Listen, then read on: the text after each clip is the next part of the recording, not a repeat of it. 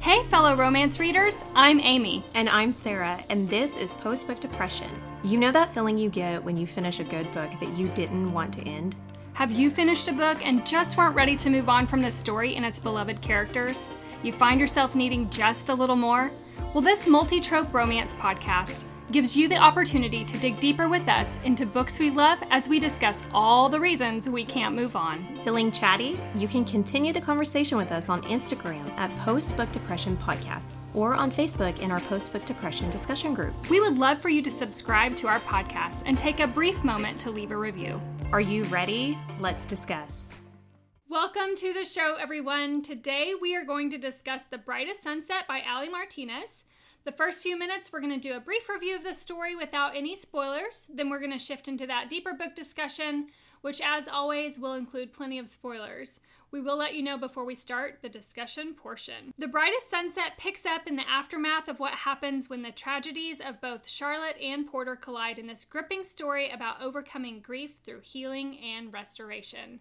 Sarah, what did you think about The Brightest Sunset? This story provided the closure that we all needed from the darkest sunrise, especially me, because I needed closure. It was equally gut wrenching as the first one for me. The story takes you on a roller coaster of emotions from beginning to end, just like the first part did. Aly addresses two, like I had said in the last episode, of the worst fears a parent can have. And I feel like she wrote a beautiful duet that breaks your heart, but then it puts it back together in a way that you could never imagine possible. And I was really thankful for how she brought closure to this one. Well, I don't think I can top what you just said. that was perfectly described. It was an emotional roller coaster. Aly takes you on ups and downs, all of the emotions. We experience all of those, but she definitely gives us a conclusion that I think all of us readers really, really needed. Yes. Let's get into our ratings. Angst, gritting teeth emojis. I gave this one 3.75. It was very angsty still for me, but I could see the light at the end of the tunnel. Some things had been answered, and it was a little bit easier for me to kind of get through. I actually rated five out of five Whoa! on the angst. Okay. I felt like this part, this section of the duet was so much heavier for me than the first book. The heaviness just weighed on me so much harder. I know that you focused on the light, but I just chose to live in the darkness, I'll be honest. And it was a very, very angsty for me. No judgment, Amy. There's no judgment in the darkness. no judgment. All right, humor, laughing emojis. I gave it a 2.5. I, again, I rated that same on the first one and as well as this one because Aly, even in the midst of just this dark, heartbreaking story that you just you don't want to accept it as anybody's reality. She just gets in there and she gives you these little nuggets of humor and it just made me happy. I need that when I'm reading something this heavy. I need that and I appreciate the way she does it. I gave the humor for this part a little bit lower, 1.75 out of 5. I didn't feel like there was as many laughing moments. There were still some in there, but for me, as you can tell by my angst rating, there was more angst than humor. I did appreciate that there was humor sprinkled throughout. Spiciness! I gave the spice a 2.5. I felt like she kept it pretty similar to the first book. You get these moments of intimacy, they're done very well and they have this beautiful connection, but it wasn't way over the top. I was close to you. I gave it 2.75. While there were a few scenes this book I felt predominantly focused on the family dynamics the most. Yes. In this duet. Tears, crying emojis. I gave this one a 4.5. I cried a lot. I didn't think I could cry more than I did in the first book, but the second book I just really I really struggled. We had some answers but I was so just, oh, I was so torn for mm-hmm. these characters on so many levels. So it was high for me. I gave four out of five. What the families have to endure is so heartbreaking. Mm-hmm. This one was, even though the first book was definitely sad, for me, the emotions were higher and the struggles that these characters in the good portion of the book, I was going to say two thirds, but it may be more than that, was very heavy. Yeah. Overall, how many stars? I gave this a five. I really love this book. It's never going to leave me. I think a big reason for that is the topic of which it deals with if it's real intense the way that this story is, it's it tends to stick with me and she just did it so beautifully. It's such a hard story, but it's so well written. I agree. I did 4.5. I felt this was an incredible story about working together through heavy stuff and overcoming hardships. Aly did an incredible job of piecing these two stories together and making us have all the feels. Yes. That concludes a spoiler free quick review of this story. Now we're going to shift into the deeper book discussion portion, which will include lots of spoilers. If you have not read this story, please go check it out. Come back and listen to our discussion and then let us know your thoughts on the story. You can find us on Instagram, Post Book Depression Podcast, on Facebook in our Post Book Depression discussion group, and of course, you can always email us at postbookdepressionpodcast at gmail.com. Part two, the conclusion, we kick off from Porter's point of view with his experience of Catherine driving off the bridge. Oof, Sarah, let's talk about that. Okay, so this answered some questions that we had. Why did she do it? Why did she drive off the bridge? And we know that Travis needed a heart transplant. And she had done a lot of research, and rightfully so, as a parent, when you have a sick kid, you want to know everything. The doctor kind of rejected her ideas because she's trying to find a cure for him, mm-hmm. and there's not a cure. They can only manage it without a heart transplant. So they just had this really hard doctor's appointment. And that scene was very interesting to me because it also gives us a glimpse more into Porter and Catherine's dynamic. Because mm-hmm. I felt like in the first book, he kind of briefly talks about their marriage or the way, like, he thinks about it. And you think they had a good marriage. You come to find out that they've had some struggle mm-hmm. and it's been very hard. And she leaves this doctor's appointment very mad, and he just has this gut feeling don't go back to work. And I'm so glad that he listened oh, that. me too. We would have a totally different story. Oh, yes. we wouldn't have a story. Just, I'm so glad that he listened to that discernment that I need to just be with my family because now we understand this woman is not well. Mm-hmm. I mean, we kind of already knew that because we find out, I mean, we know Travis is Lucas. Mm-hmm. We know that. We know that Catherine abducted Lucas when he was six months old. We know that Porter met, and this was like kind of a surprise to me. I had in my head Travis was biologically Porter's. I it, too. So I was surprised when we find out he didn't meet Travis until he was four years old. Mm-hmm. And so there's just a lot of truth bombs that just get dropped in this story all throughout. But Catherine being very unstable, it made more sense when you realize that she abducted him, why she tried to hold him underwater, and just. Yeah, because he could no longer be a good substitute for her dead child. Well, I also was very intrigued by Porter thinking back to how she says, I can't lose him again, which I thought was an odd thing to say. And then I also, because Porter not knowing, mm-hmm. I would imagine, I was thinking for him, thinking that would be odd. You haven't lost him yet. He's yeah. standing here. and then when she says something about her, how is this going to impact me? And he thinks to himself, it's always about you, Catherine. But never mind the fact that he will be the one that has to die. Yeah. Never mind Hannah and myself. What about the rest of us? We're going to be impacted by this as well. Also, I was kind of, because there's a lot of revelations in this. She's the lost Travis, her biological son, which I'm going to assume SIDS or something. Yeah. You know, we don't really know why. She talk. Well, he talks about how she panics at night and always has to check on The Hannah. older so I get- assume it was SIDS as well. Yes. But one of the things that I kept thinking of was you've lost Travis. You know the pain of that. You try to kill yourself and both of your children. You don't even like try to live for the fact that you have another biological daughter. I mean, Porter doesn't know that Travis isn't biologically yours and that you have some serious mental health issues. Mm-hmm.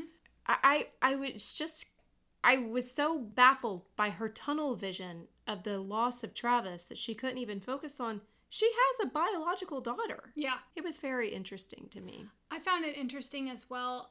And it really broke my heart having to read those scenes from Porter's point Mm. of view and having to relive them. We we got a little bit of that in the first book and getting, you know, the rest of the backstory around that scene in this opening prologue for the second book was telling. It really makes you connect the dots a lot more and to understand. And it also made me, I will say, if anything, gave me a little bit of this sounds so bad, but I'm gonna say it relief was the fact that I mean, I know that he in that moment when she was trying to hold Travis underwater, he felt instant hate. Mm-hmm.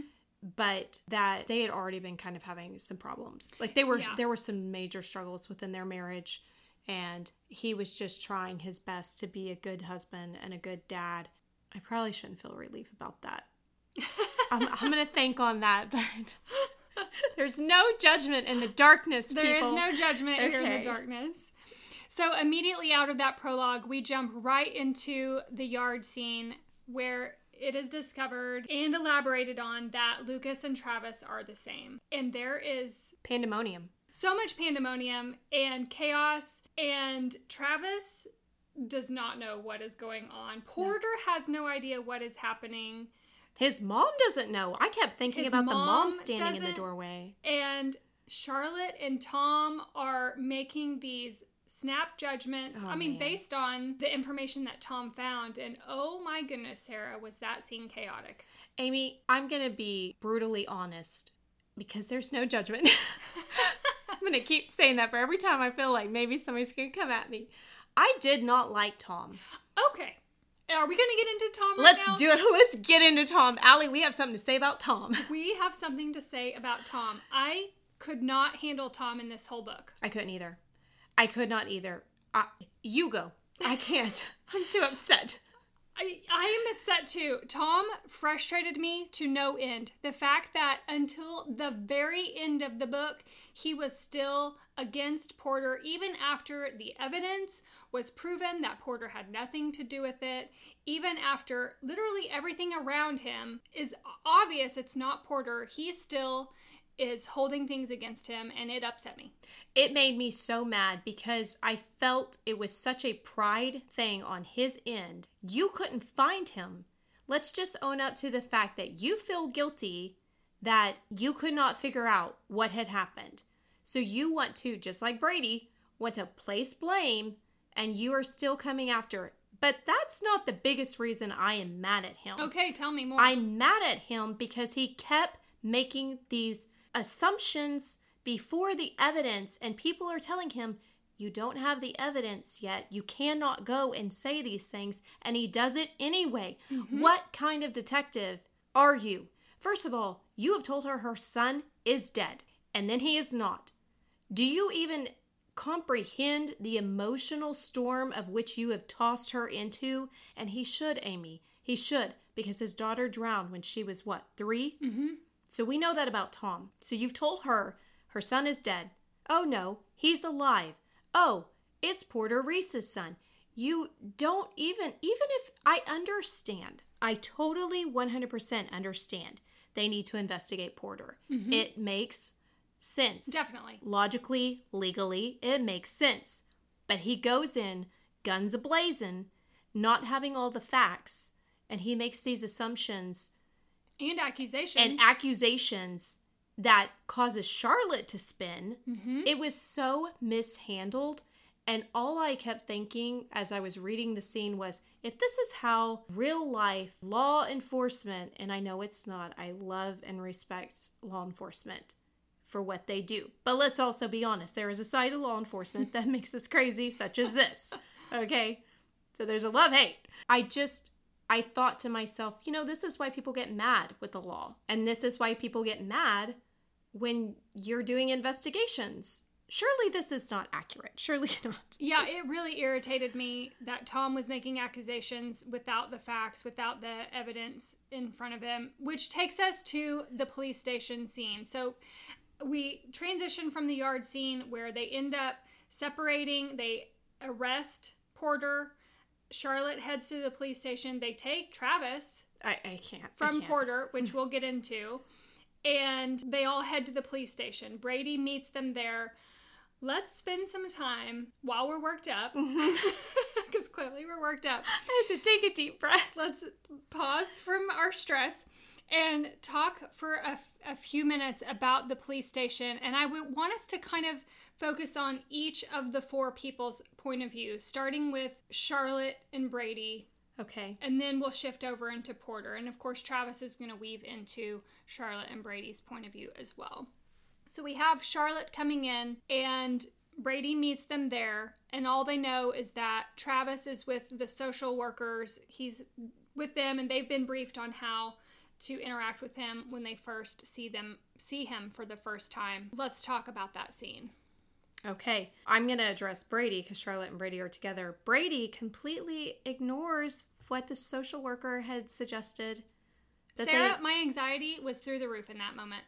Amy, all I kept thinking about through this whole thing is Travis. Mm-hmm. He, that's all I I had tunnel vision and I kept thinking how the scene in the yard unfolded, how Charlotte got psycho crazy, which I I understand. I 100% I as much as I want to judge her for how she reacted, I would be literally the same way. I would. I know I would.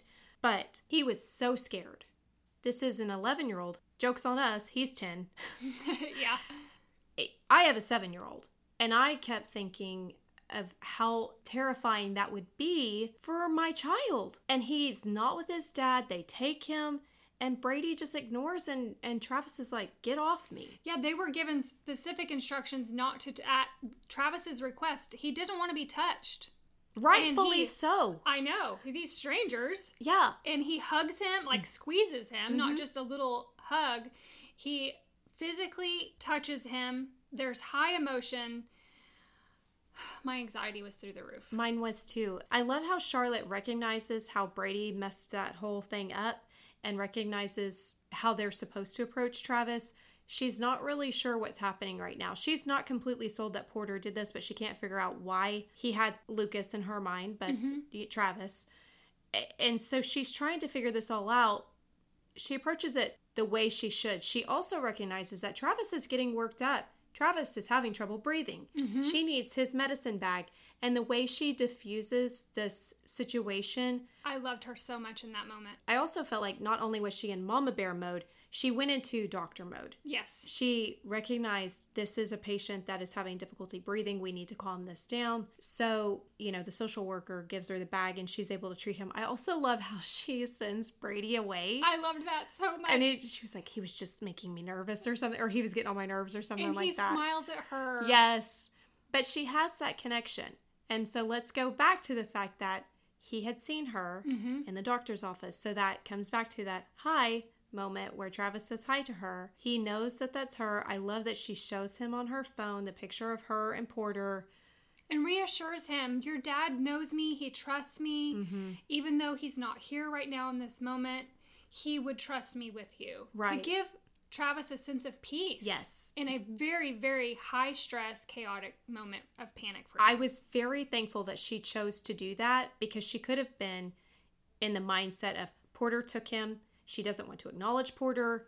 She's just going to be on this whole he's guilty and not reassure Travis with using the picture of mm-hmm. Porter. Mm-hmm. So I was glad that in that moment she chose that picture to help put him at ease because she didn't have to. She could have done it a different way. So yeah i also liked that she allowed him to text his dad I did just too. to bring him a little bit of peace I did kind of feel like she probably wouldn't approve of what he texted. i don't think she realized it i don't think she noticed Well, she didn't. She I mean we find out later, but I was thankful that she allowed that as well. And I also was glad for the fact when Brady came back in, he had calmed down. Mm-hmm. The stress level immensely had been brought down in that scene, which shifts us over into Porter's interrogation. And here he is being interrogated, freaking smooth out, being accused of these horrible crimes, which he had no knowledge or rec- recollection of. He didn't know, and panicking for Travis. Mm-hmm. I was losing my ever loving mind for him. And I felt panicked for him as not just Travis's dad, but Hannah's dad, that he's going to lose Travis and then they're going to put him in jail for Catherine's abduction. and Hannah's not going to have a dad. And I I knew that that wasn't what was going to happen.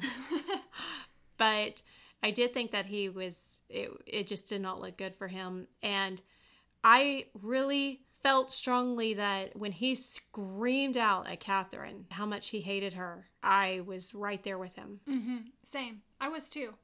And I felt that was a very realistic reaction. Oh, 100%. 100%. Yeah, if you're about to lose your kid, you found out that your wife abducted abducted him. He was 4 years old when you met him. She abducted him. She married you. You had a kid with her. Yeah. Like they were married for 4 years. Yes, because Travis was 8 when she died. So they were married for 4 years. Can you imagine the panic that he's feeling and No. the amount of processing that he's having to go through getting all of this information dumped on him? It was very stressful. I can't even because not only have you realized that you're you've tried so hard to just come to terms with the fact that she tried to kill your children. She didn't just try to kill Travis. She tried to kill Hannah, Travis, and herself. Mm-hmm. She just tried to keep Travis down there with her because Hannah had been taken out of the car. So you have tried to come to terms with the fact that you were married to somebody who could do that.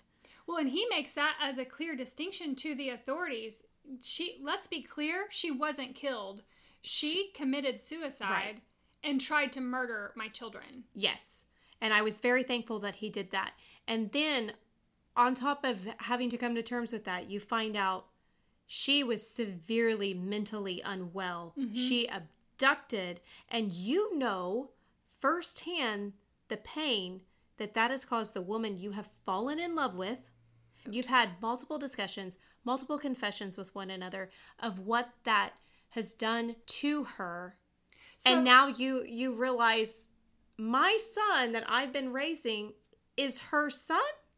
That brings me to a thought that I had while reading this. I found it was an interesting choice that Aly made to leave the reader in a major game of tug of war emotionally, because it would have been much easier to support Charlotte taking Lucas back if we weren't as invested in Porter as a dad and a human as well. Yeah. Yeah, she was very clever at the way that she chose to write this. And I mean, it's obvious why because she's putting these characters together. But whew, It was a lot. it was a lot. It was a lot.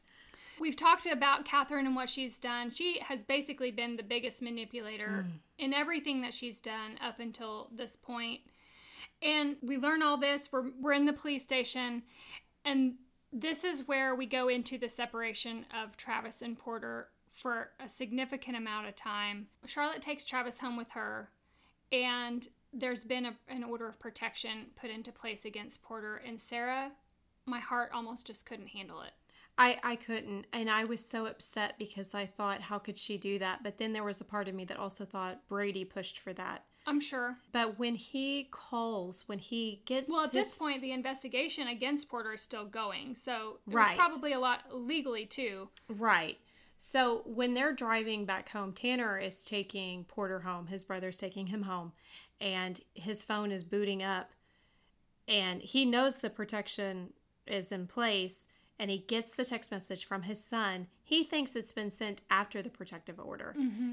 And the voicemail he leaves for her oh, Amy. Sarah, my heart in that moment, it was conflicted because as a reader, you know that he's experiencing something that was t- sent hours before all of this. You know that the that this order is still in place. You know that she hasn't changed her mind, and here he is with this elation and joy in his heart, thinking, mm-hmm. "Oh, she's changed her mind." Yeah, and it, it's I don't know why he would think that though because you know, you can't there's two parents involved here. Mm-hmm. Like we have to acknowledge we come to find out throughout this story. Let's just lay it out there now.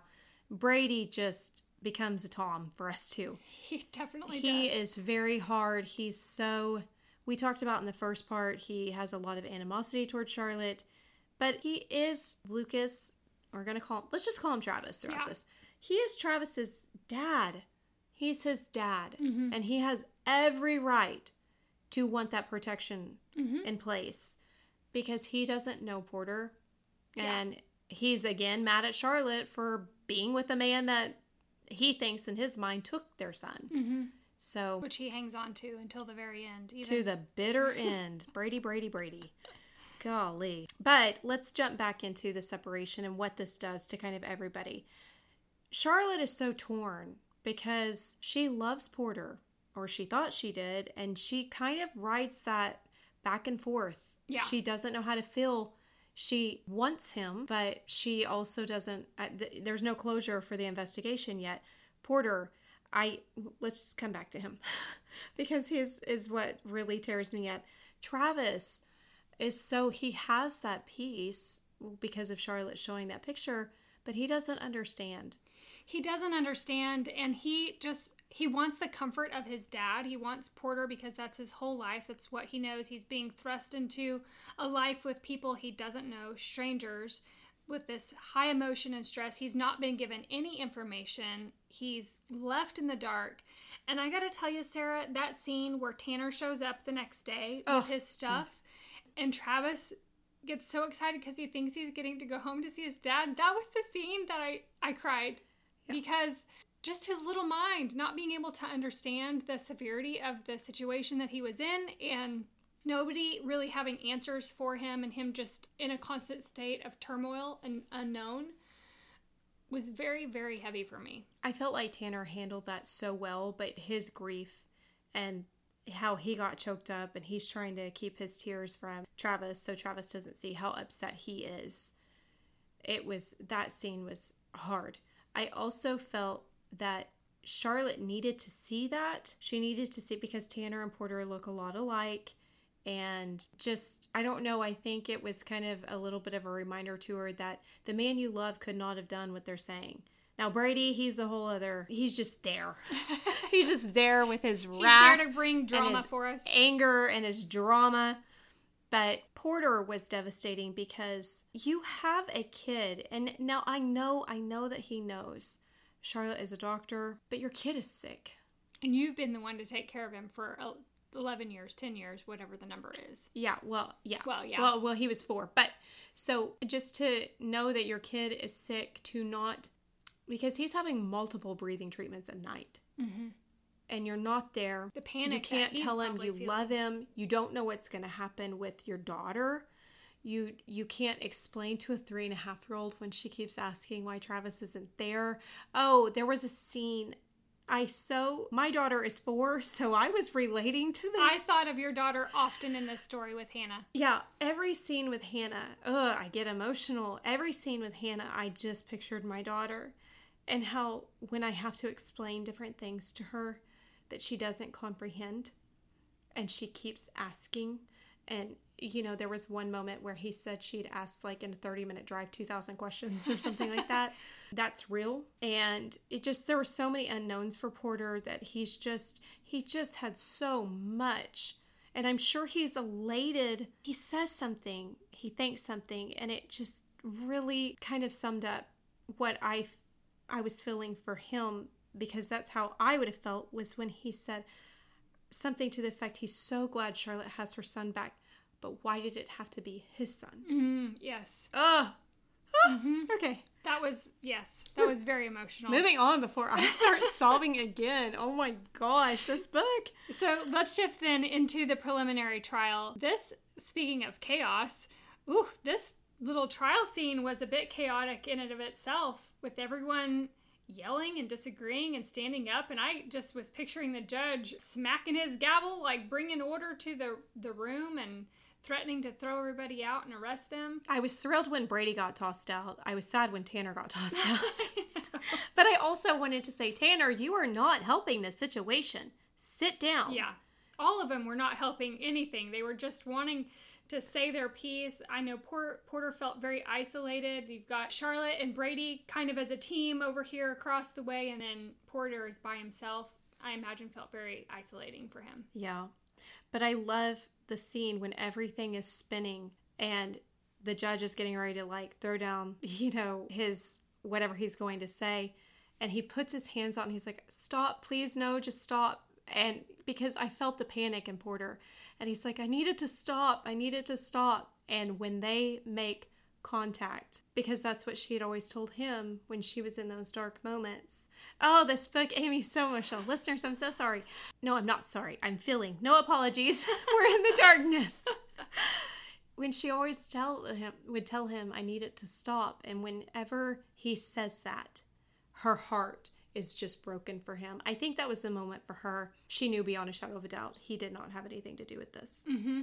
Don't you? That was yes, that was a pivotal moment. I'm I agree. I think that she needed that moment to solidify in her mind that he's the man that she fell in love with and he's not capable of doing the things that he's been accused of. Yeah. During this time where they're separated, the topic of nature versus nurture comes up multiple times. Mm-hmm. I want to know your thoughts on that, specific to this story. That's tough. I feel like she definitely, when Charlotte, she picks up very clearly that Travis, even though he is not biologically Porter's, he is Porter's son. Yes. He has his mannerisms. The scene where she is figuring out the likes that she has and the likes that Brady has versus the likes that Travis has and how it's just something that he's grown up with. I feel like it's a real thing. I feel like that that would really happen. I agree. I think that a lot of who we are as a person is defined by the environment that we grow up in and we're in and around. The people that surround us in our life, we pick up on those examples, we pick up on those mannerisms, the behavior, the mm-hmm. way we speak, the way we act, the way we treat people. All of that is a learned behavior. Yeah. In my opinion. And I think that Travis is the perfect definition of nurture. I agree. And I and that's not to say that as they spend time around him, he's not going to have these just ingrained qualities sure. just within himself that are pieces of Charlotte or pieces of Brady. Absolutely. Brady. But I do feel like it's more of what we are surrounded by that's going to have the biggest impact in our lives. I think so too. We have the scene where Travis has basically had his can full. He's not getting any answers. He's very hurt. He's missing his dad. He climbs out the window and Charlotte bangs in her way into his room when he mm-hmm. had locked the door and the panic she feels about having to relive losing him again and finding him outside the window. Let's spend a few minutes talking about that scene. Okay, so my first thought was that he had collapsed. And then when she gets in there and she realizes he's not in there and he's out the window, I for a very split second I thought there's no way Porter came in there and got him. There's no way. But I felt her panic as my little girl, she's a little cheeky, and one day we have some land and she played hide and seek but didn't tell anybody she played hide and oh, seek. Oh, that's fun. Yeah. So it was like five minutes. Amy, I literally thought I was gonna die. Like we're at a dead end. Nobody's there's no way she couldn't have gotten far. Okay. And my husband and I and our son, w- when she came out, when we had to explain to her, you have to come out. When we say come out, we were sobbing and it it was not even 5 minutes. I know it wasn't. I, it felt like an eternity. So I was feeling a fraction of what she was feeling reading this scene. I imagine with so. Travis being out the window. And then my fear was he's sick. He's sick and he needs a breathing treatment. She's trying to she's trying to get him, you know, his treatment and what if he collapses on the street? Like how far can he really make it with his set of lungs? I was really thankful that Aly chose to leave Travis under the window and I not make it down the street because in my mind he was down the street. He was hightailing it to Porter even though he had no idea where Porter was. So I was thankful that she wrote the scene the way she did. And then it shifts obviously into Porter's point of view and when she says come over. Sarah, I had so much relief then even though I knew things were not resolved. I just and I was kind of bracing for impact because I wasn't really sure they were going to get a reunion until it actually happened. And then I'm like, okay. But then I was so panicked they were going to get caught. I couldn't enjoy their time together. I just couldn't. I was nervous that they were going to get caught a little further in uh, of them spending time together. I'm going to back up just a little bit. I love that Travis pointed out to her you love Lucas. Oh, I'm so glad. Oh, yes. Thank you for bringing this back up because I want to talk about this scene. Okay, yes. well, tell me your thoughts on it because yeah, you go first. Well, when he's he said you love Lucas, not me, and then he talks about how his mother tried to kill love him. Travis, yes, but loved not Travis, him. but not him. And then Porter was the only one who chose him. Sarah, I know. My heart swelled so much for Porter in that moment and that Travis recognized that. Yes, this kid is so intuitive and he's so smart and just I felt like it was such a profound thing for an 11-year-old who's really 10. have to point that out to point out to an adult. You know what I mean? Yes. Like in such a high stressful situation, he's able to say how he's feeling and communicate that and articulate that in a way that it hit her, it sucker punched her. You know, I, I imagine that as a mom, you just think to yourself, oh my gosh, because he's not wrong. He's not wrong. He's not wrong. And that was the turning point for her okay, I need to call Porter. And then they have their reunion Then that you're you the can't enjoy because you're afraid they're gonna get caught. I was stressed the whole time. I loved the scene though that she gave him time while she's figuring out the pizza. she spends forever just ordering all the pizzas. Seven pizzas. so many pizzas and I loved the scene where he's having her outline why she did that many. But I love that she respected the fact that they both not just him, but Travis not just Travis, but Porter needed that time And Hannah. and Hannah together. Yeah. Yeah, for two hours. And so it just, and he says to her why those seven pizzas mean so much to him. That, again, Aly bringing the humor in a moment that we so desperately needed it. Yes. That I just, that scene was so good. And I love that they have that night, they also, they have their intimate moment, the reconnecting and, Mm-hmm. and their confession in the dark of how they're feeling and their fear. I love that they were able to be vulnerable with one another and really express those raw emotions about how they're feeling, even though what they said might step on each other's toes Yeah. because they're both, you know, feeling anxiety over the same person. I just loved their relationship that they were able to have those genuine conversations without fear of repercussions. I love that the next morning they wake up and they have this beautiful moment of laughter because she's asleep and they're teasing her about snoring. and then she has her Ian poster cut out. I And- love that moment. And Porter is thinking to himself, he never thought that, he never knew if they would have a moment like that. But she's being playful with both of his kids. Yes. And I, That was a turning too. point. Yes, it was. And just to realize we can do this, we can have a family. It just It warmed my heart. it made me so happy. I really feel like that was the shift within the story. after this first night, they decide they're in it together. They're a team, and no matter what, they're going to just continue, even though there's a protection order, as much as they can, they're going to lay under the radar. And so the following night, Charlotte spends the night at Porter's. He's reaffirmed her that it would be safer over there, nobody's going to be stopping by. And all evening long, she's working herself up into a tizzy about Catherine. Yeah. Let's talk about that.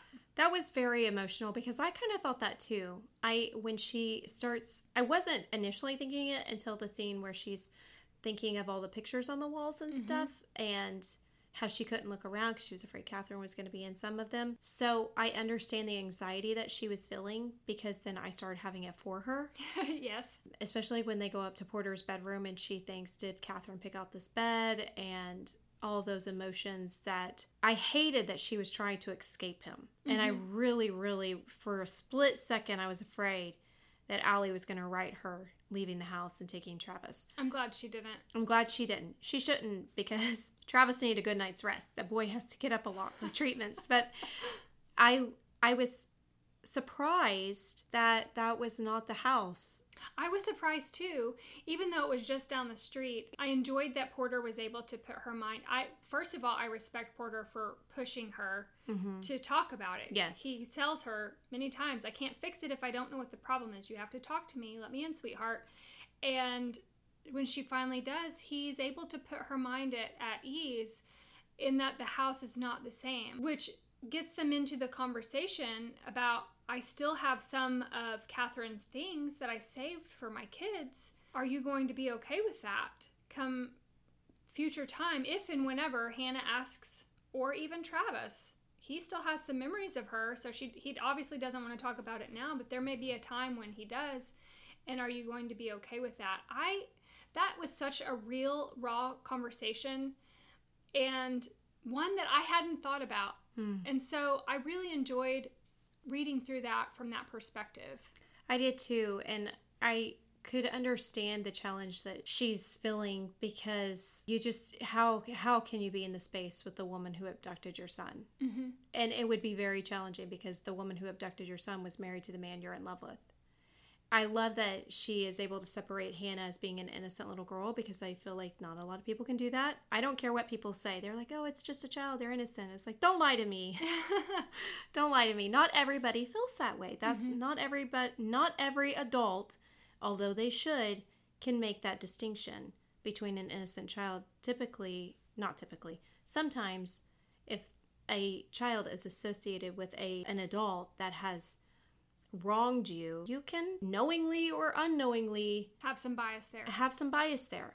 So I was thankful that Charlotte did not, but it would be it would be hard to know that your son would ever want anything. It's like we just keep getting more layers of the onion peeled back Yeah. with these little nuggets that There's we just as we move forward into the story. After they've made the decision to be together, they have a celebration reunion at Tanner's house. Well, because he is um, proven He is innocent. proven innocent. Porter has been proven innocent. cleared of the investigation. So they're going to have a celebration at Tanner's. And I was surprised by his mother's reaction. Were you? Absolutely. Yes, because she is a saint. And Mm-hmm. they depict her as that, and she is there. And spoiler alert, I have read, there is a book about Tanner that I have read, and the mom is in that way more. Okay. So I was very, very surprised, having known what she's like in another with the other brother, to know how she treated her. I was very taken back. But I also loved the point she was trying to get across. Mm-hmm. Are we in this together, or are you going to take my grandson away again? Are you going to hurt my son? Yeah. She was So- definitely in Mama Bear mode. She was in Mama Bear mode, and I understood it, but I also, I love where Charlotte, you know, tells him maybe you should have called first, and it didn't. Then she was like pretends to do Porter's voice, like, "Hey, I'm bringing my girlfriend." yeah. so that was funny. Picking up the pace a bit, Travis is hanging out on the lake and they have a moment of laughter. Well, Porter and Charlotte have a moment of laughter They're in the water. When they break the water, the surface, that's when all hell breaks loose and Travis has collapsed into the lake and we have this medical emergency. Yeah, They rush him to the hospital and he is in he is very very sick. Brady comes into the hospital, sees Porter, realizes that the protective order has been broken and just turns this into very high stress. What is already a 10 level on the stress, he just pushes that nozzle a little bit further. I know. And Porter gets arrested. He goes to jail again. But I love Charlotte's uh, point of view, and what she points out to Brady is your first concern was him and not how Travis is doing. Mhm. So he is more his dad than you are. Yes. Because that was a nice little uh, zinger. it was a zinger, but it was also get perspective, dude. Yes, put him in his Stop place. worrying about Porter and worry about your son that you're fighting so hard to have this relationship with.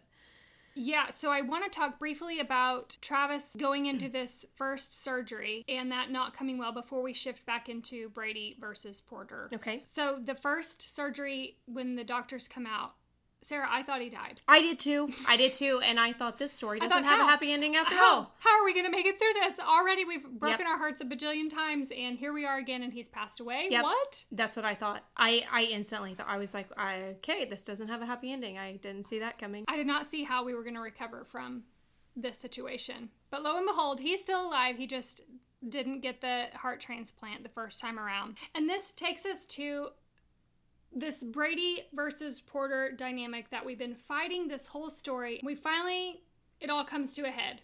And mm-hmm. Porter catches Brady in the parking lot and has this moment where he said, Listen, this is why Travis is not connecting with you. He basically puts him on Front Street, which I loved Porter so much in that moment because he's thinking about Travis this whole time. Brady's just exhibiting so much jealousy mm-hmm. And fear and just can't figure out why Travis won't connect to him. And I loved how Porter basically just lays it all out for him. I did too. And I felt devil's advocate a little bit. I do still see, as much as I hate the way Brady has responded, I do understand why he's reacted the way he has. I feel like that's a real human emotion that you would be feeling. Yes. Because the fact that, I mean, typically if somebody's abducted and you're getting them back, they're not still In your life. with the person that they've been living with because Porter didn't know. Mm-hmm. So you they're having this whole custody battle, full custody, part-time, blah blah blah. And Porter says I'm withdrawing the for petition for part-time custody because we got to we got to work together. Blended families happen every day. Mm-hmm. Let's make this work. And I was very thankful for how Porter handled that. Chose to be the bigger man. He chose to be the bigger man and that Brady as hard as it was for him, he also came to the realization, okay, you're right. Mm-hmm. And I do feel like he told him how Travis would react when they went upstairs. And it, Travis probably reacted that way, and Brady was thinking, Porter really does know more. And it was also in that moment before Travis goes into the second surgery that Porter has this moment of realization that Brady does love him. Yes. He does and love he him. asked Travis to give him an advance.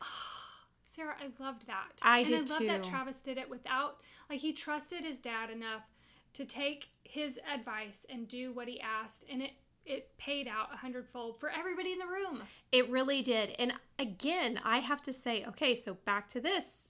As a parent, for Porter to do that with Travis would be the right thing.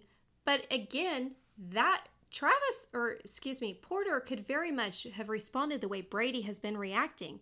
He's raised him. Yeah. So there is that sense of like, he is mine. He He, is every right. mine. Mhm. And because I would feel that way about my kids. Yeah. Like they're mine. You don't get to have a say. So it just takes it takes a really big person to realize that there's never too many people that can love a child. I loved that sentence, that statement. I did too. And as hard as that is, because we do feel like as parents, you know, nobody else can do it as good as I can. But this is a unique situation that we have to recognize. This isn't two parents who have split and gotten with somebody else. This is a completely different scenario. Mm-hmm. And you have to work together. And they did. They really I know. did. They I came love that together. they came together, and that he had his successful surgery. He Yes. got his heart, and we we moved to the end of the story where it's Travis's birthday party. I loved that he complained about having to turn eleven for a second time. I know, I did too. but my favorite part of this whole ending was the Porter proposal. Yes! The pink Speedo with the little cocktail napkins all was the, the, cocktail best. napkins, all, the cutouts. It's like Oh. Ian Who was the best. It was the best. Sarah, I loved that proposal. It was so Porter and just so genuine.